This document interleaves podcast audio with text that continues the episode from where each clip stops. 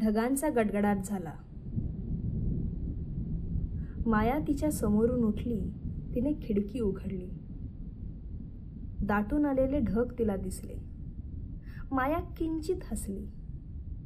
तिला सांगण्यासाठी मायाला नवीन विषय मिळाला होता.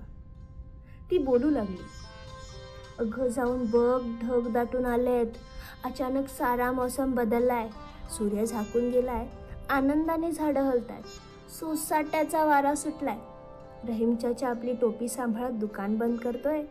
समोरची रश्मी खिडकीत उभी राहून सेल्फी काढतीये. रोहन त्याची नवीन कार प्लास्टिकमध्ये झाकून ठेवतोय. कॉलनीतली सगळी लहान मुलं घरातून बाहेर पडली आहेत बाल्कनीत कुणाच्या हातात पेन तर कुणाच्या हातात चहा.